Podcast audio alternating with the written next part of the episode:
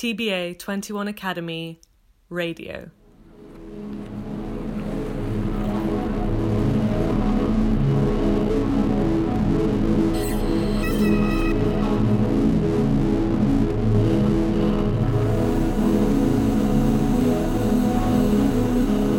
State ascoltando la seconda stagione di Nautilus, storie da una laguna urbana del XXI secolo, un podcast realizzato da Ocean Space Venezia.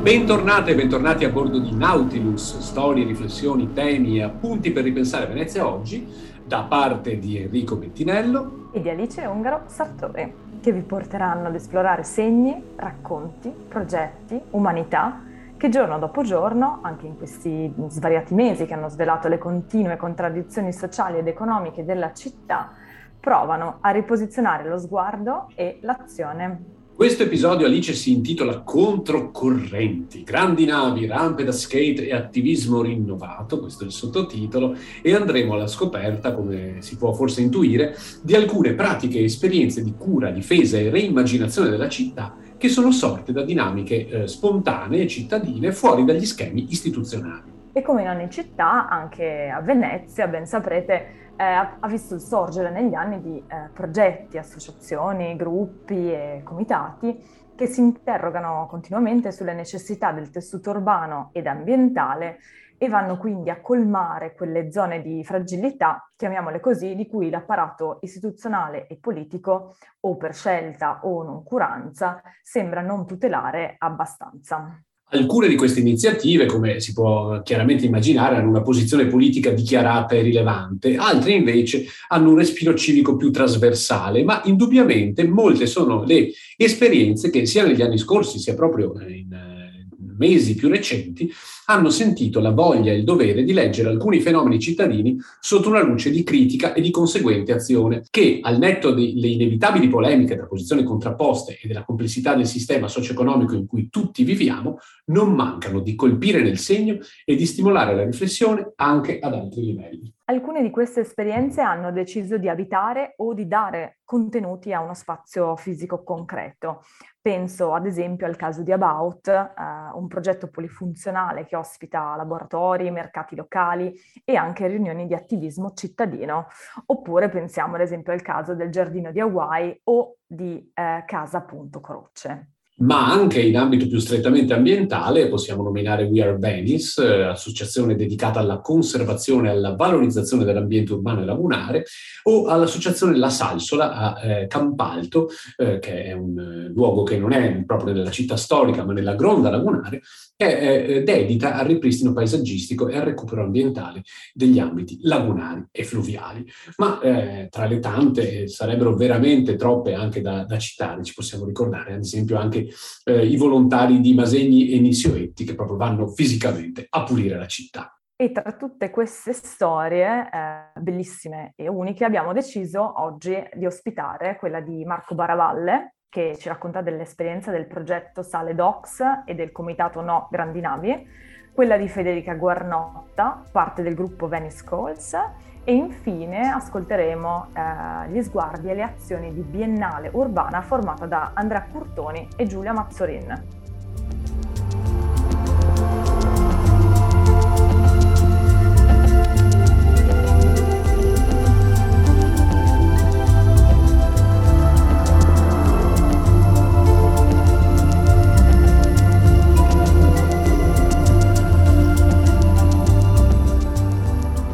Diamo il benvenuto a bordo di Nautilus a Marco Baravalle, membro del collettivo Sale Docs e assegnista di ricerca del progetto In Common dello UAV di Venezia. Benvenuto Marco. Grazie dell'invito. Grazie a te di essere qui con noi.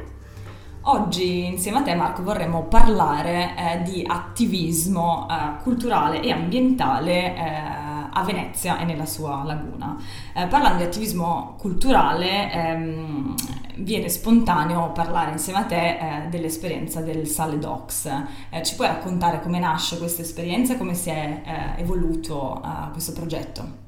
Allora, credo che veramente il primo seme di Sale Docs sia stato piantato nel 2005. Io avevo 24-25 anni eh, avevo appena finito di curare una delle pochissime mostre che abbia mai curato in spazi istituzionali, si chiamava Disorders alla Bevilacqua La Masero, una mostra su attivismo e politica e vengo contattato, scusate, eh, su attivismo e arte contemporanea evidentemente, vengo contattato da eh, Andrea Morucchio, Interno 3 e dagli attivisti del Morion eh, perché mh, c'era questa idea nell'aria di occupare eh, la serra dei giardini che allora era totalmente abbandonata e eh, materialmente piena di siringhe e di sterco umano, l'idea era quella di occuparla durante l'opening di Biennale per costruire quelle che allora si chiamavano le TAZ, no? le Temporary Autonomous Zone, eh, chiamare a raccolta eh, alcuni artisti, costruire un evento, lanciare una manifestazione che andasse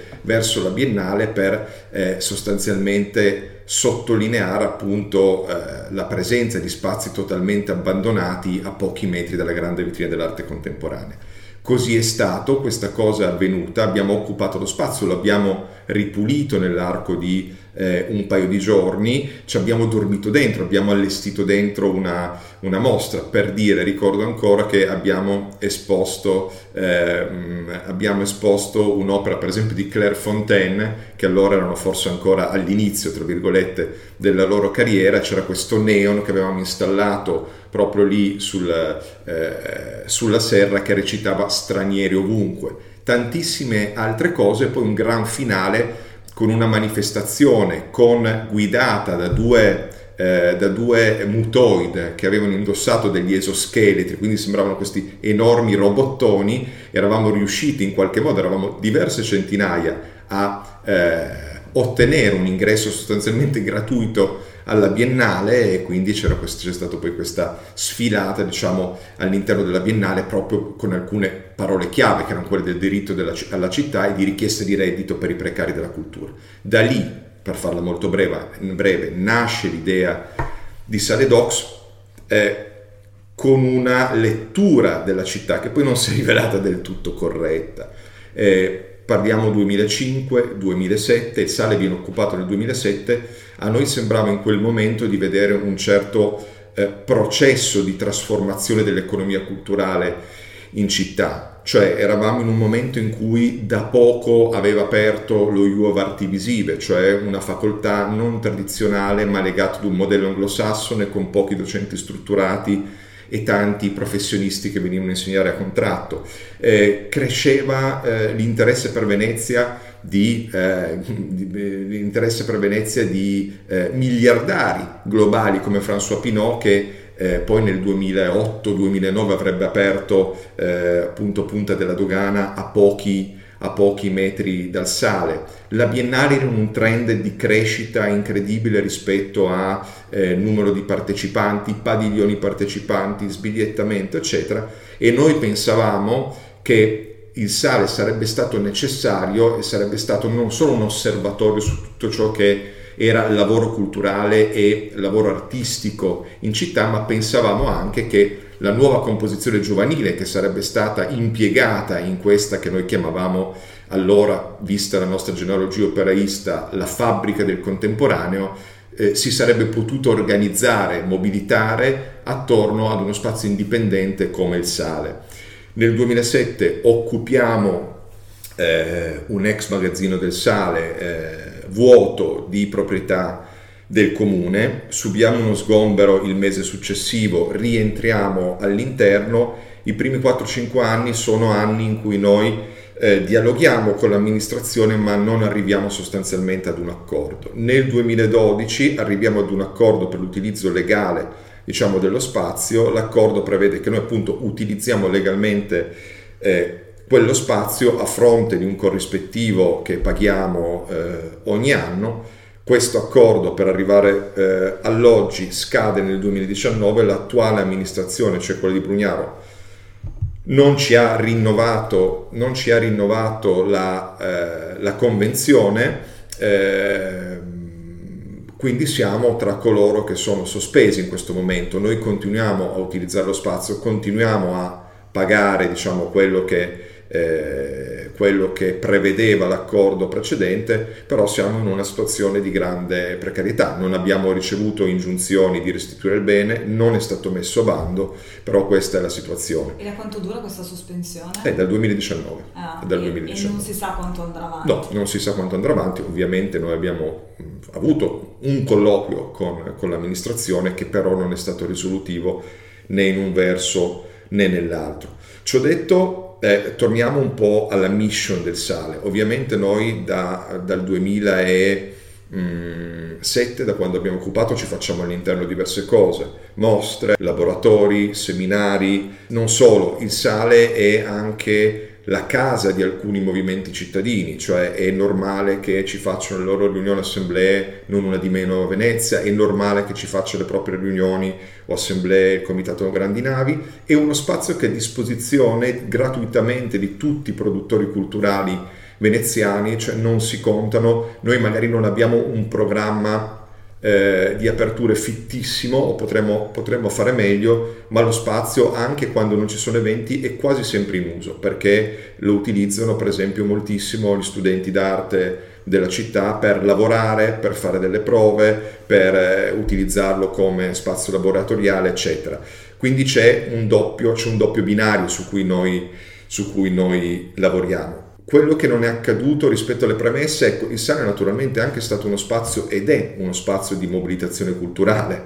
Voglio dire, nel 2009 abbiamo partecipato alle lotte dei precari della Biennale ehm, contro le esternalizzazioni, eh, abbiamo eh, occupato moltissime volte i padiglioni di diverse nazioni, per esempio la Biennale, su, eh, per, per diversi motivi, dalle dal, dall'imprigionamento delle Pussy Riot al, alla repressione del movimento di Gezi Park in Turchia. Ultimamente, l'anno scorso, abbiamo partecipato alla mobilitazione insieme alla rete di Mi Riconosci, sono un professionista di beni culturali, che lamentava appunto le condizioni, le condizioni eh, di grande precarietà dei lavoratori culturali e anche lo scandalo dei musei civici veneziani chiusi per mancanza di turismo. Però, e vado a chiudere questa, questo, questa parte di ragionamento, è anche chiaro che noi non siamo riusciti, come speravamo, ad incidere davvero sulle politiche culturali di questa città e ci sono tante ragioni. Quello che secondo me dopo 14 anni di vita possiamo dire del sale è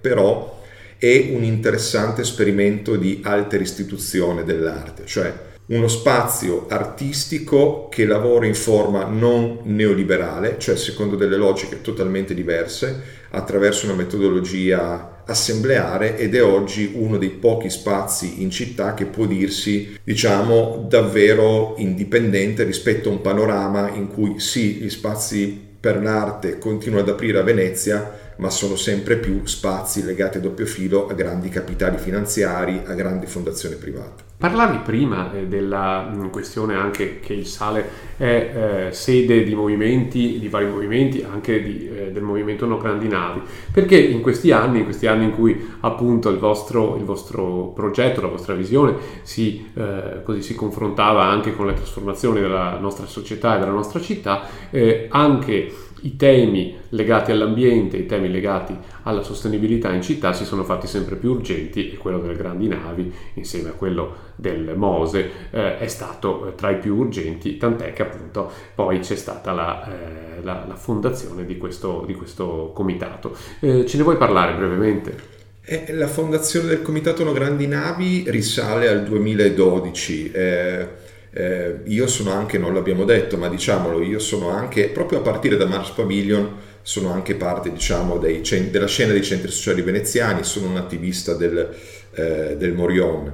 Eh, il Morion era parte fondante di un'altra esperienza che adesso si dirà, ma si, anche allora si chiamava ambientalista, che era quella dell'Assemblea Permanente Nomose.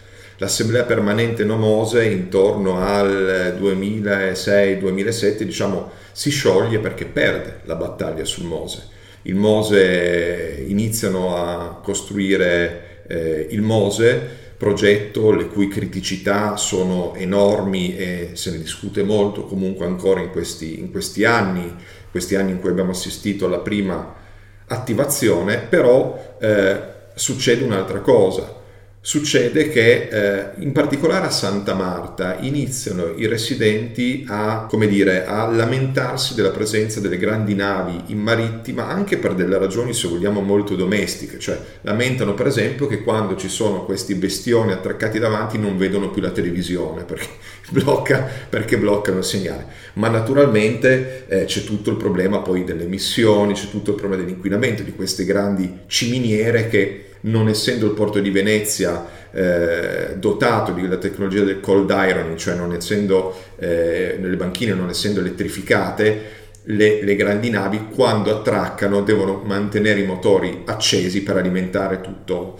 tutto il sistema e quindi continuano ad inquinare eh, anche quando sono attraccate in porto. Da questa piccola cosa partiamo in quell'anno lì con dei piccoli presidi sulle grandi navi e poi questa cosa diciamo prende piede e quello che mi sento di dire in pochissimi minuti è che questa, questa mobilitazione sulle grandi navi ha in qualche modo in maniera molto eh, salutare eh, ecceduto anche il solo tra virgolette solo tema delle navi perché poi negli anni è diventato, è diventato una battaglia simbolo io credo di una di una contesa tra due modelli di città, cioè il modello di città che è incarnato anche dalla nostra giunta attuale e penso anche diciamo, dal governo, cioè quello di una città assolutamente neoliberale, se vogliamo, ehm, asservita al modello del turismo di massa che non produce nessun tipo di politico di riflessioni su temi quali una decrescita o un cambio radicale appunto di modello di sviluppo, è invece una città che, una città che vuole per esempio riportare residenza a Venezia, nella città storica, una città che eh, è attenta al tema del cambiamento climatico e vuole che le politiche di questi di prossimi anni siano legate al fatto che per esempio Venezia è una città costiera e ogni volta che l'IPCC fa un rapporto, eh, diciamo, il, il, tempo della vivibilità delle zone costiere, Venezia compresa, sembra accorciarsi. Quindi il Comitato Non Grandi Navi è stato questo grande volano dal mio punto di vista eh, e ha anche ottenuto però dei risultati concreti. Eh, il risultato concreto è quello per esempio che ehm, io credo, anche grazie al grande lavoro sull'opinione pubblica fatto dal Comitato, l'UNESCO abbia inserito eh, l'estromissione delle grandi navi, perlomeno dal centro storico della città, come priorità per non eh, retrocedere Venezia alla lista nera eh, dei luoghi del patrimonio UNESCO e questo credo grazie alla pressione del Comitato non avi e poi appunto il governo Draghi ha fatto questo decreto ormai votato in legge e perlomeno pare che non avremo più il problema di avere per esempio degli incidenti gravissimi eh, nel canale della Giudecca o in prossimità della marittima, anche se naturalmente poi la mobilitazione deve continuare perché ancora le navi non sono estromesse dalla laguna come chiediamo noi, ma vanno a Marghera e Marghera è ovviamente parte della laguna. Abbiamo parlato di, di, di attivismo e movimento a favore, eh, a difesa de, dell'ambiente e anche parlando di no grandi navi e turismo di massa. Ti volevo chiedere come vedi la produzione culturale, il lavoro dell'arte e anche proprio il, il ruolo dell'arte in relazione al turismo di massa a Venezia che tipo di relazione c'è e secondo te che tipo di speculazione e immaginazione si può fare per una convivenza uh, di, due, di questi due elementi.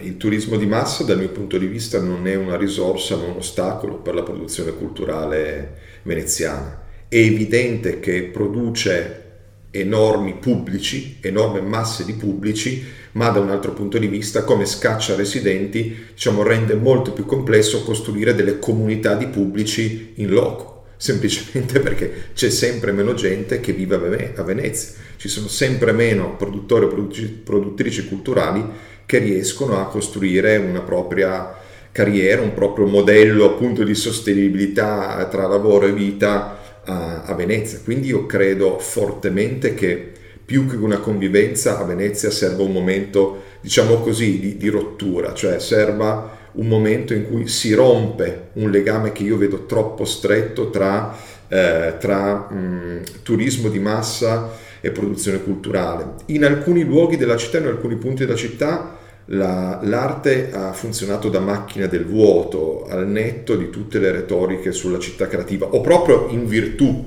di quello che davvero è la città creativa, eh, a volte l'apertura di musei, a volte l'apertura di gallerie, a volte l'apertura di servizi per l'arte non coincide per esempio con una rivitalizzazione di un tessuto sociale, ma co- coincide con il suo ulteriore indebolimento fatevi due passi intorno a Sale Docs e giudicate voi se la presenza del museo di Punta della Dogana, se le gallerie d'arte aperte eh, nei vic, nelle calli eh, vicine, se eh, i bar che hanno aperto, eh, se quelli sono servizi per, per, la residenzialità oppure se sono ulteriori disincentivi alla residenzialità. Per me è chiaro, basta fare una passeggiata, che sono ulteriori disincentivi alla residenzialità. Il problema è come far tornare o inventarsi delle forme di produzione culturale che siano delle forme di produzione che arricchiscono il tessuto sociale della città e che non giochino la stessa partita del turismo perché la Biennale di Venezia ha una, una, propria bacheca in cui ci sono tutti gli spazi in affitto e non ha per esempio una simile bacheca in cui per esempio ci sono tutti gli spazi che potrebbero essere disponibili per fare, non so, degli studi, delle officine culturali, dei laboratori per, per chi vuole rimanere a Venezia. A noi, noi, non ci riponiamo più queste, queste domande perché siamo eh, siamo ormai assuefatti ad un'ottica talmente neoliberale legata alle istituzioni culturali che ci sembra normale che sia, che sia così, ma non è così e non è, mai, e non è stato sempre così neanche se guardiamo la storia della Biennale, ma forse questo è davvero un'altra storia. Senti, eh, in chiusura, prima di salutarti, ringraziandoti anche per questa la lucidità con la quale sei riuscito pure in pochi minuti a tracciare un, così, il, un quadro e un contesto davvero, davvero, molto leggibili. Prima, con grande sincerità, eh, sottolineavi il fatto che nel 2007 eh, c'erano alc- delle visioni che eh, con il passare poi degli anni si, si è visto non, hanno, non sono riusciti a incidere. Adesso, dopo due anni di pandemia, quale può essere una visione che magari eh, faccia eh, tesoro di quell'ingenuità e che possa provare anche un po' a sparigliare questo che come hai detto tu appunto non va vissuto come una convivenza ma come una, eh, un innesco di una, nuova, di una nuova capacità di fare comunità? È una domanda troppo difficile e ti rispondo che non lo so, credo che però dobbiamo veramente in maniera eh, molto seria cercare delle nuove visioni perché ne abbiamo bisogno. Mentre cerchiamo le visioni dobbiamo continuare però a praticare quelle resistenze, quell'apertura di spazi di prefigurazione, eh, quegli spazi di autonomia e di libertà di cui Venezia comunque continua a essere ricca perché siamo sempre meno come residenti ma siamo, eh, siamo vitali. Eh, io credo che eh, una visione possa scaturire solamente dal, dalla pratica di una vita, se vogliamo chiamarla così, eh, resistente eh, in una città che è ancora estremamente così, interessata da dinamiche neoliberali che non le fanno bene. Grazie mille Marco Baravalle, grazie di essere stato a bordo di Nautilus con noi. Grazie davvero. E in bocca al lupo. Grazie a voi, in bocca al lupo per Nautilus.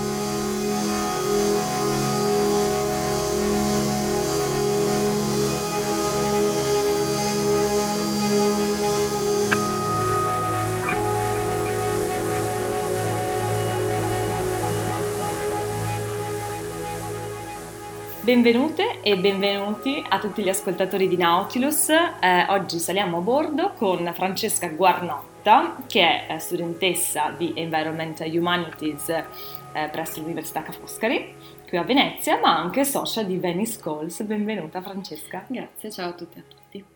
E, ehm, senti un po' Francesca, ehm, ci racconteresti un po' chi sono i Venice Calls? Allora, Venice Calls è un'associazione ehm, di ragazzi e ragazze veneziani e non, io personalmente non sono veneziana, e è nata nel 2018 da un gruppo di amici. Ora conta più o meno un centinaio di soci, quindi diciamo che è cresciuta molto negli ultimi tre anni. È un'associazione che si occupa, si prende cura di Venezia in vari modi. Abbiamo iniziato soprattutto con clean up, con la pulizia della città, e con iniziative molto rivolte a Venezia, quindi anche conferenze e um, seminari su Venezia e sul futuro della città. I soci sono tutti abbastanza giovani, quindi anche i temi e le preoccupazioni riguardano inevitabilmente il futuro di Venezia, soprattutto lo spopolamento e quindi il ruolo che possiamo avere ora per rendere Venezia un, un posto più accogliente. Oltre a queste attività mh, di conferenze, seminari, le clean up, Venice si occupa eh, di altri eventi come un, ogni anno, ad esempio, l'organizzazione del Climaton, quindi di un'iniziativa per lo sviluppo di progetti e idee sul tema anche della, della sostenibilità ambientale. E, um, e, cosa si fa questo Climaton, per chi non lo conoscesse? Diciamo che è um, un'occasione per avere spunti eh, da um, esperti, diciamo, di solito comincia con un ciclo di interventi da parte di esperti in vari settori. Eh, quest'anno, ad esempio, si è appena conclusa la terza edizione organizzata da Venice Calls eh, insieme a Serendipity a, alla Giudecca. E le tre macro categorie in cui ci sono stati gli interventi degli esperti sono stati quella della, dell'innovazione sociale, un altro tema è stato quello della creatività e dell'artigianato. E infine un'altra macro area sulla moda circolare, quindi tutti, eventi, tutti um, temi legati alla sostenibilità e eh, in particolare in questo caso alla ripartenza di Venezia post pandemia o con la pandemia, insomma, trovare modi, idee innovativi per, ehm, per ripartire. Ma infatti Francesca Venice Calls nasce, eh, se non sbaglio, proprio anche a seguito eh, di, una, insomma, di, una, di un grande problema che ha afflitto Venezia nel 2019. Esatto, nonostante fosse già attiva da quasi un anno, Venice Calls nel novembre del 2019 con uh, l'acqua granda, eh, sì, con la, la, l'acqua alta eccezionale di novembre, ha, ha, avuto un ruolo importante a mio avviso, anche se non ero ancora in città, percepisco che sia stato un punto cruciale, così come lo è stato per chiunque fosse a Venezia in quel momento. I ragazzi di Venice Calls, i ragazzi e le ragazze di Venice Calls hanno sentito l'urgenza di quel momento e hanno avuto un ruolo fondamentale nel eh, coordinare la volontà, eh, i volontari, quindi le persone che erano disposte a dare una mano e le persone che avevano bisogno di aiuto in quel momento. Quindi, eh, sebbene non fosse pronta con i mezzi che aveva e con la struttura che c'era dietro, ehm,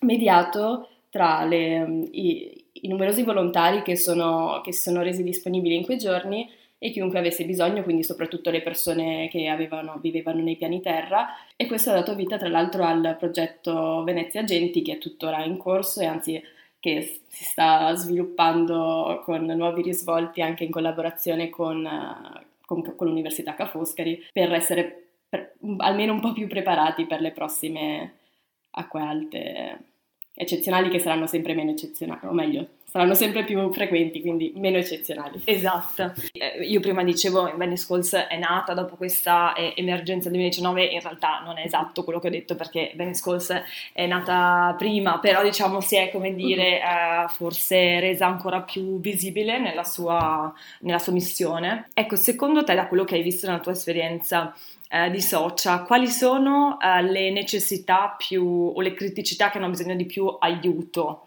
uh, in questo momento? Allora, direi che una necessità fondamentale per Venezia è rendersi conto di quello che c'è a livello di presenza proprio dei residenti, nel senso che secondo una cosa che apprezzo di Venice Calls è che sia sempre in dialogo con altre associazioni, altre realtà e sempre in cerca di capire profondamente quello che succede a Venezia e co- chi ha bisogno di cosa e cercare di inserirsi proprio lì. Quindi penso tocchi soprattutto questo bisogno di comunità che a Venezia è difficile, secondo me, eh, soddisfare spesso. Forse non posso dare un giudizio completo a riguardo perché mi sono trasferita in un momento, mi sono trasferita a Venezia poco più neanche un anno fa, quindi avendo ancora nella città gli strascichi anzi il pieno della pandemia, quindi in una città abbastanza vuota di turisti, mm-hmm. in cui quindi camminando per strada le persone che vedevi erano molto probabilmente i residenti, quindi mm-hmm.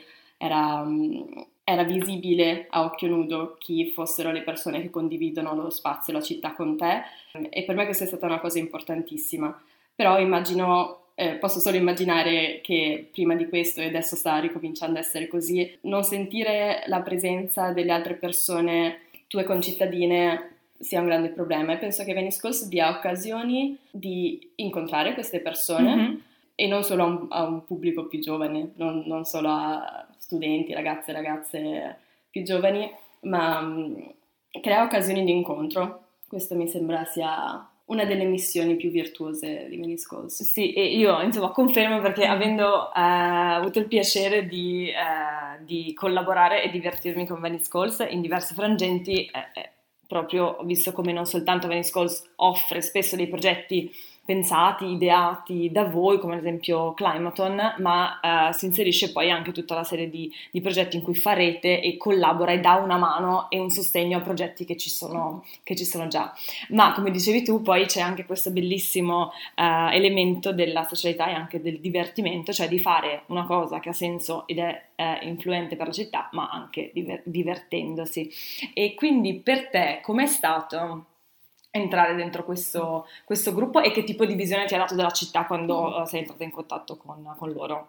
Io ho avuto la fortuna di entrarci ancora prima di vivere a Venezia in realtà, mm-hmm. grazie a una compagna di corso che era già attiva all'interno di Venice Calls e quindi ho avuto questo ingresso un po' da straniera, tra virgolette, nel senso che ho percepito subito che, ho capito subito che gran parte dei, dei membri o comunque dei soci più attivi erano veneziani e penso che sia stata un'ottima occasione per me per affacciarmi subito a Venezia vissuta dai veneziani, perché gli studenti fuori sede ho l'impressione che a Venezia siano spesso trattati dai residenti come, come fossero turisti, quindi persone di passaggio, il che talvolta è spesso vero, insomma, ma non vengono di conseguenza valorizzati in quanto residenti, sebbene di breve periodo, o persone che potenzialmente possono portare eh, della ricchezza, non per forza economica, ma innanzitutto culturale e insomma contribuire alla bellezza della città. Quindi nel, nell'ambito di Venice Calls ho sentito che questa cosa non, sì, non c'era questo pregiudizio come vedi, insomma, la città di Venezia a, a relazionarsi con uh, degli abitanti giovani e con giovani indico proprio un pubblico di persone come anche eh, Venice Calls, siamo tu- tutti ragazzi che sono circa uh, tra i 20 e i 30 anni, mm-hmm. no? Uh, o anche più piccoli. Più piccoli sì. Come, come, la percepisci questa città che spesso viene etichettata una città o di turisti o mm-hmm. di gente eh, anziana, diciamo così? Penso che sia sottovalutato eh, il potenziale di Venezia, il potenziale che Venezia ha per eh, i giovani. Ovviamente ha dei limiti, beh, intanto geografici, ed certo. è un'isola. E è bello che sia un'isola per me, nel senso, secondo me è un posto, è un luogo ottimo per, com- per pensare anche, nel senso che um, offre così tanti spunti e oltre a tutti gli eventi culturali che ci sono ogni anno e che um, vengono e vanno, e appunto e oltre a tutta la bellezza che boh, ovviamente non ci si abitua mai, però è lì sempre. Tutte le criticità che ci sono intorno a Venezia, secondo me, ti tengono sveglio e alle persone della mia età, o di qualsiasi età in realtà, però spero che le persone della mia età eh, sfruttino eh, tutto quello che ci sembra solo negativo e l'acqua che sale e la terra che scende contemporaneamente. Venezia secondo me rende inevitabile non pensare alla crisi climatica per essere eh, generici, ma certo. anche a tutta una serie di, di, dinamiche che ci circondano. Vederle tutti i giorni e appunto anche vedere l'acqua che sale e i fenomeni atmosferici sempre più imprevedibili, ma sentire la fragilità di, di un luogo secondo me è un ottimo modo per eh, quello che offre Venezia, insomma, eh, è da valorizzare anche nella catastrofe. Perfetto, Francesca, io ti ringrazio tantissimo Grazie e ringrazio anche tutti i Venice Calls per essere sempre così generosi e entusiasti nei confronti eh, della città.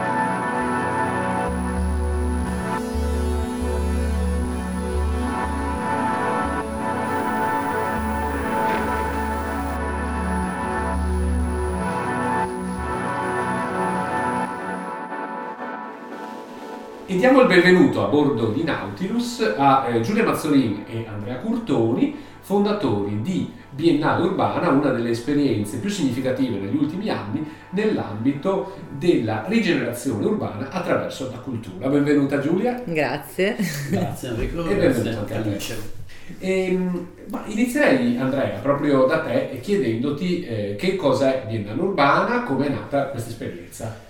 Biennale Urbana nasce nel 2014 a valle di una serie di esperienze e riflessioni, una serie di esperienze di attraversamento di un territorio, quello lagunare, in particolare al Lido di Venezia, insieme a alcuni amici artisti con cui poi abbiamo fondato questo progetto e associazione, in particolare Lorenzo Romito del collettivo Stalker Osservatorio Nomade di Roma, e mh, accanto a questi attraversamenti, esplorazione del territorio, eh, ci sono state tutta una serie di riflessioni attorno al rapporto tra l'istituzione culturale biennale, un'importantissima, fondamentale istituzione culturale di Venezia, e il territorio stesso. Quindi a partire da questa necessità di incontro con un'istituzione culturale e il territorio e dall'altra l'esplorazione, questa nostra attitudine ad agire nello spazio in maniera diretta, attraversandolo, esplorandolo, vivendolo anche in maniera temporanea, è nato questo progetto di Biennale Urbana.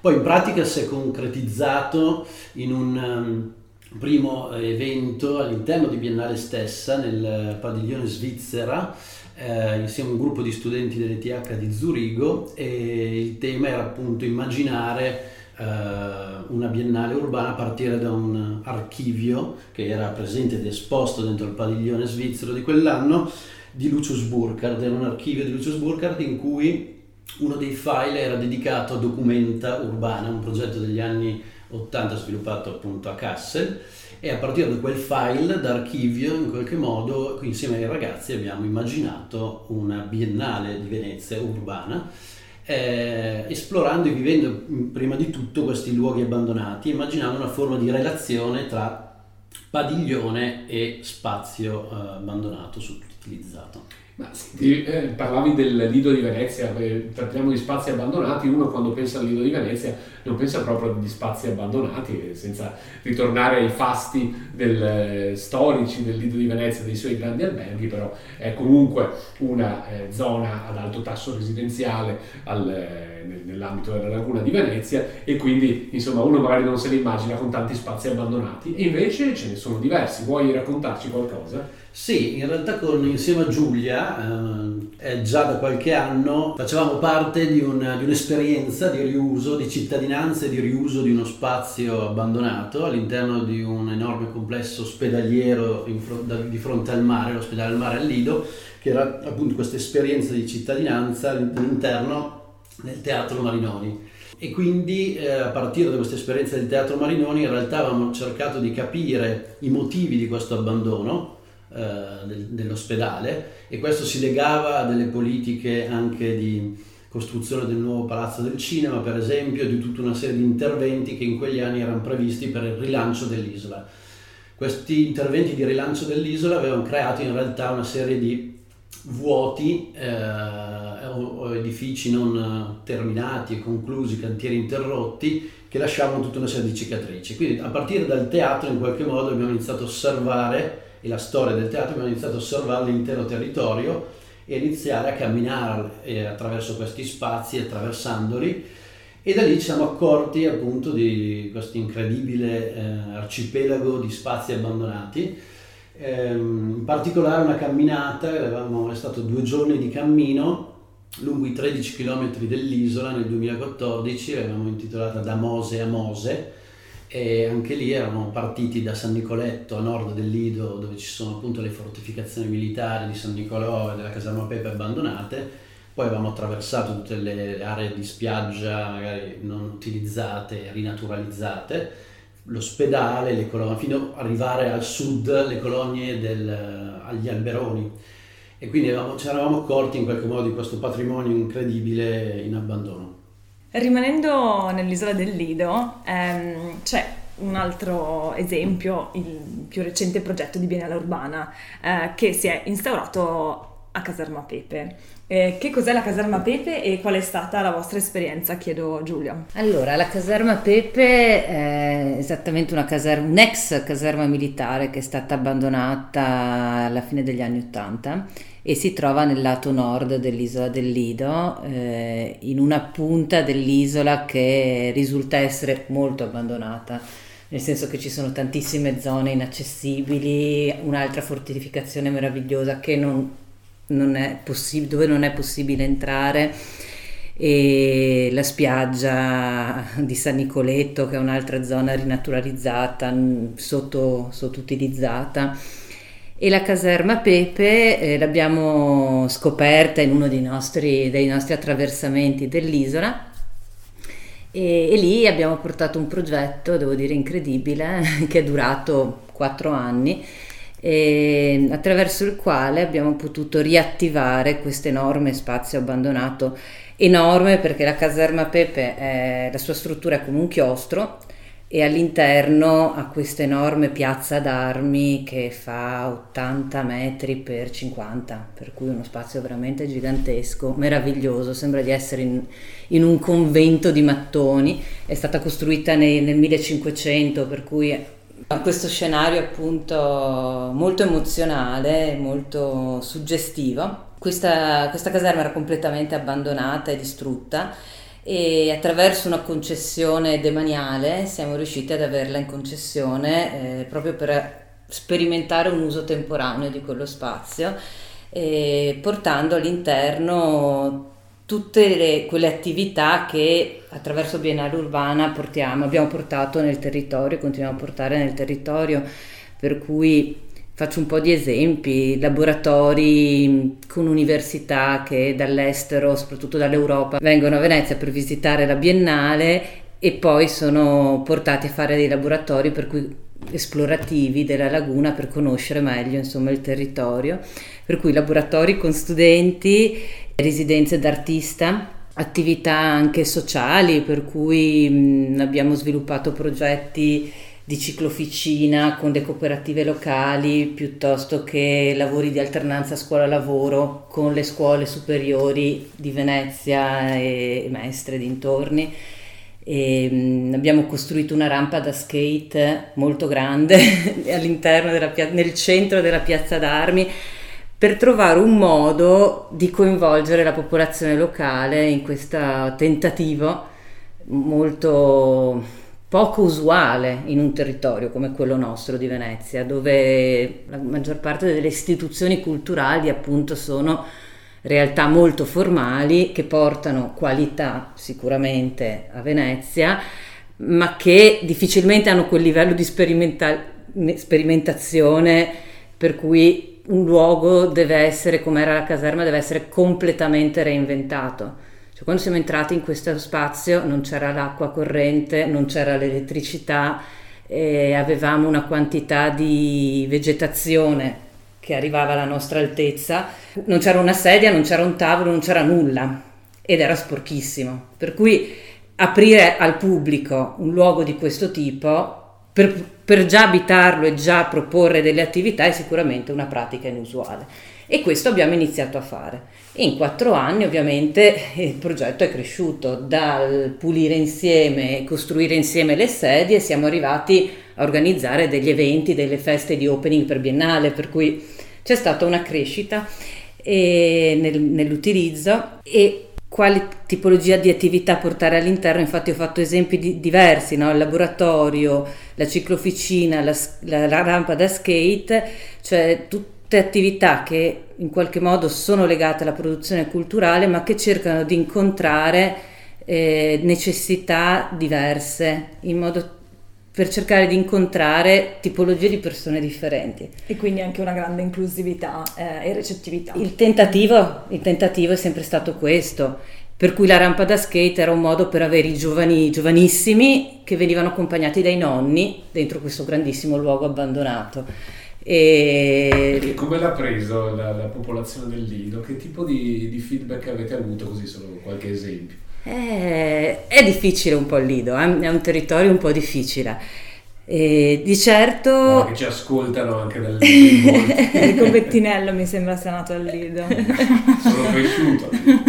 Di certo essere portati dai propri nipoti in un luogo di questo tipo può essere uno dei metodi migliori per essere avvicinati a una realtà di questo tipo qua, perché un giovane che si entusiasma, oltretutto la rampa da skate è stata costruita insieme ai giovani per cui c'è stato un laboratorio fatto da esperti, genitori e giovani che insieme restauravano questa rampa da skate e, e per cui c'era tutto un coinvolgimento, un entusiasmo legato a questo oggetto che sicuramente ha portato nelle case di chi poi usufruiva di questo oggetto un, un entusiasmo diverso. A Lido c'era anche molta diffidenza, nel senso che quella era una caserma militare, per cui tutti, tutte le persone che l'hanno frequentata come caserma avevano una difficoltà. Volevano tornare a fare il servizio militare. Sì.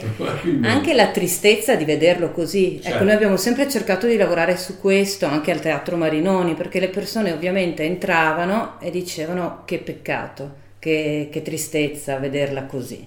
Ma al contrario c'erano anche persone che invece grazie alle attività di Vina Urbana hanno riscoperto un luogo che prima non si conosceva? Assolutamente, sì, per fortuna sì. E anche persone che poi si entusiasmano di quello che sta succedendo e inaspettatamente cominciano a partecipare, a frequentare lo spazio o a portare un oggetto che può essere utile, a sentirsi parte di un qualcosa che sta nascendo. Giulia Mazzolini, perché stiamo continuando a parlare all'imperfetto e al passato di questa situazione? Eh, ci racconti come mai adesso se qualcuno incuriosito venisse con lo skateboard sotto braccio davanti al cancello della caserma o con il nonno chiaramente perché questa era la condizione d'accesso, le, lo trova chiuso? Eh, purtroppo è così. Eh, purtroppo quella rampa è stata smontata in una settimana in gran fretta insieme a tutto quello che avevamo costruito lì dentro e insieme anche a tutti i soggetti che sono stati là con noi ad aiutarci. Come mai è finita questa esperienza? Eh, perché ci sono state delle spinte da parte di un'associazione locale eh, che aveva mire su quello spazio che non avevano a che fare con l'uso temporaneo e la sperimentazione che stavamo facendo noi ma eh, su quello che poteva essere il futuro formale di quello spazio, per cui la sua riqualificazione in toto. E, e in qualche modo, in maniera un po' fumosa, eh, il personaggio che mm, dirige questa associazione è riuscito a far... Eh, far fare un bando al demanio eh, per la concessione dello spazio. Noi avevamo concessioni mensil- mensili, annu- l'ultima è stata annuale, ma scadeva, per cui giustamente dove- bisognava fare un bando per capire chi avrebbe dovuto prendere in mano quello spazio. E il problema è che quel bando purtroppo è stato scritto in maniera molto sfavorevole nei nostri confronti perché non era richiesto un curriculum, non era richiesto un progetto, quello che era stato fatto prima non aveva alcuna... Che cosa veniva richiesto per, per gestire? Non, non, un curriculum, non un progetto?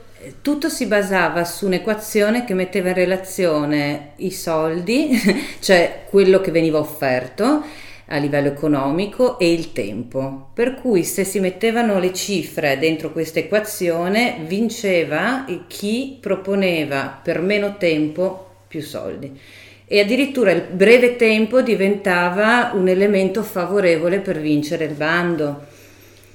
Detta così sembra che qualcuno eh, lo potesse vincere, eppure oggi lo spazio è, è, abbandonato. Come mai? Noi abbiamo perso per poche centinaia di euro, purtroppo, e, e, siamo stati coraggiosi perché avevamo, possiamo dirlo, insomma, puntato 4.500 euro. Insomma, ci eravamo presi un grande rischio perché anche noi Stiamo siamo un'associazione mensile. mensile sì.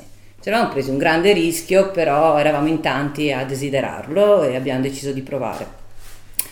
E quest'altra associazione ha vinto eh, con una puntata di 5.200 più o meno e noi in un mese abbiamo dovuto smontare tipo 10.000 viti, perché avevamo fatto grandissimi workshop di autocostruzione con strutture di legno meravigliose, distrutte. Dopo questa vittoria l'associazione che è subentrata non ha realizzato nulla. Cioè il senso, questa è poi la mia interpretazione personale, è che questa, eh, il tentativo di farci uscire di scena era proprio per non averci tra i piedi, tra virgolette, e poter riprendere padronanza dello spazio. Noi siamo usciti a luglio del 2019, da quel momento ad oggi nello spazio sono state organizzate due pulizie eh, e basta e purtroppo lo spazio adesso è in una situazione di, di degrado nuovamente. I vandali hanno ricominciato a entrare, a usare lo spazio impropriamente, per cui è un po' un peccato perché si era creato un potenziale lì dentro che poteva crescere e invece siamo tornati indietro, ecco, siamo arrivati al punto di partenza, tornati al punto di partenza. Per concludere la nostra chiacchierata chiedo a, ad Andrea, nonostante e purtroppo si siano concluse l'esperienza sia di, eh, del Marinoni che eh, della caserma Pepe, che cosa è rimasto a voi di Biennale Urbana da questi, da questi progetti? Dunque, sicuramente queste esperienze di uso temporaneo, queste forme di azione diretta nello spazio urbano sono dei momenti interessanti perché sono momenti aperti, momenti di inclusione di diversi punti di vista dentro processi di trasformazione urbana. A differenza della pianificazione tradizionale, in qualche modo anche il cittadino può esercitare un diritto alla città e quindi può scrivere lo spazio della città non è eh, escluso dalla scrittura, no? In più abitare i luoghi abbandonati, noi abbiamo appunto definito i luoghi dell'oblio, oltre a, riscri- oltre a riscoprire in qualche modo dei beni che sono di tutti, che spesso non vengono utilizzati, che è un dato importante, ri- riscoprire la memoria di questi luoghi, quindi lavorare sugli archivi della memoria di questi luoghi, come quello dell'ospedale per esempio, è fondamentale perché è importante anche costruire e mantenere le storie di questi luoghi attivi nella, nella, nella memoria delle, delle persone. Cosa, secondo un'altra cosa fondamentale è che abitare questi luoghi dell'oblio vuol dire entrare in uno spazio che non è preparato, cioè non è già eh, organizzato con una funzione, non ti è dato come spesso gli altri, quasi sempre gli spazi che abitiamo sono predisposti in qualche modo. Quindi vuol dire riscriverlo, cioè come veramente organizzarsi e eh, esercitare una forma di auto-organizzazione ed azione per scrivere il futuro di questi luoghi. Quindi è un'esperienza che è molto ricca di, di emozione, di, di, possibilità e di scoperta eh, per tutti i cittadini. Sono perfettamente d'accordo, anche perché se posso aggiungere, per me e penso per chiunque abbia vissuto Venezia negli ultimi dieci anni o di più, l'esperienza del Marinoni e di Caserma Pepe in realtà sono vividissime nella, uh, nella, memoria di tutti quanti e sono delle azioni che comunque ri- rimangono e perdurano come esempio per continuare ad applicare queste, eh, queste, azioni. Vi ringraziamo tantissimo per aver condiviso con noi le vostre esperienze e siamo qua per vedere e, e partecipare a tutto quello che, che, farete in futuro. In bocca al lupo quindi a eh, Giulia e Andrea e a Biennale Urbana. Grazie di essere stati con noi a Nautilus. Grazie. Grazie. grazie.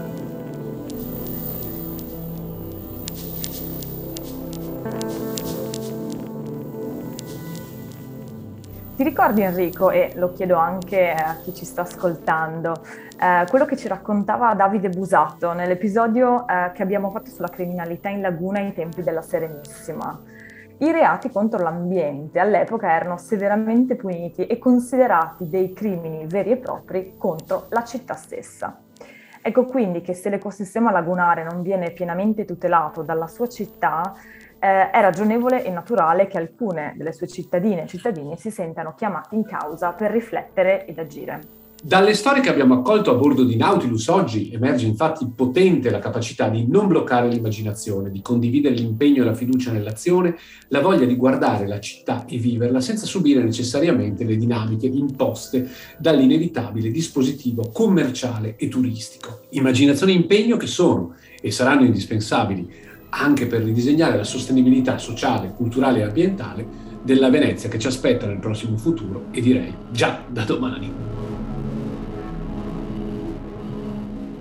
Grazie a tutti voi per aver ascoltato TBA 21 Academy Radio da Ocean Space, Venezia, per la seconda stagione di Nautilus, storie da una laguna urbana del XXI secolo. Un podcast curato da Enrico Bettinello e da Alice Ongaro Sartori, con la collaborazione di Enrico Coniglio per le musiche e di Kinonauts per il montaggio audio. Potete ascoltare gli episodi di Nautilus su ocean-archive.org oppure seguirci attraverso SoundCloud, Spotify, Apple Podcast e Google Podcast. Un caro saluto da Alice Ongaro Sartori e da Enrico Bettinello.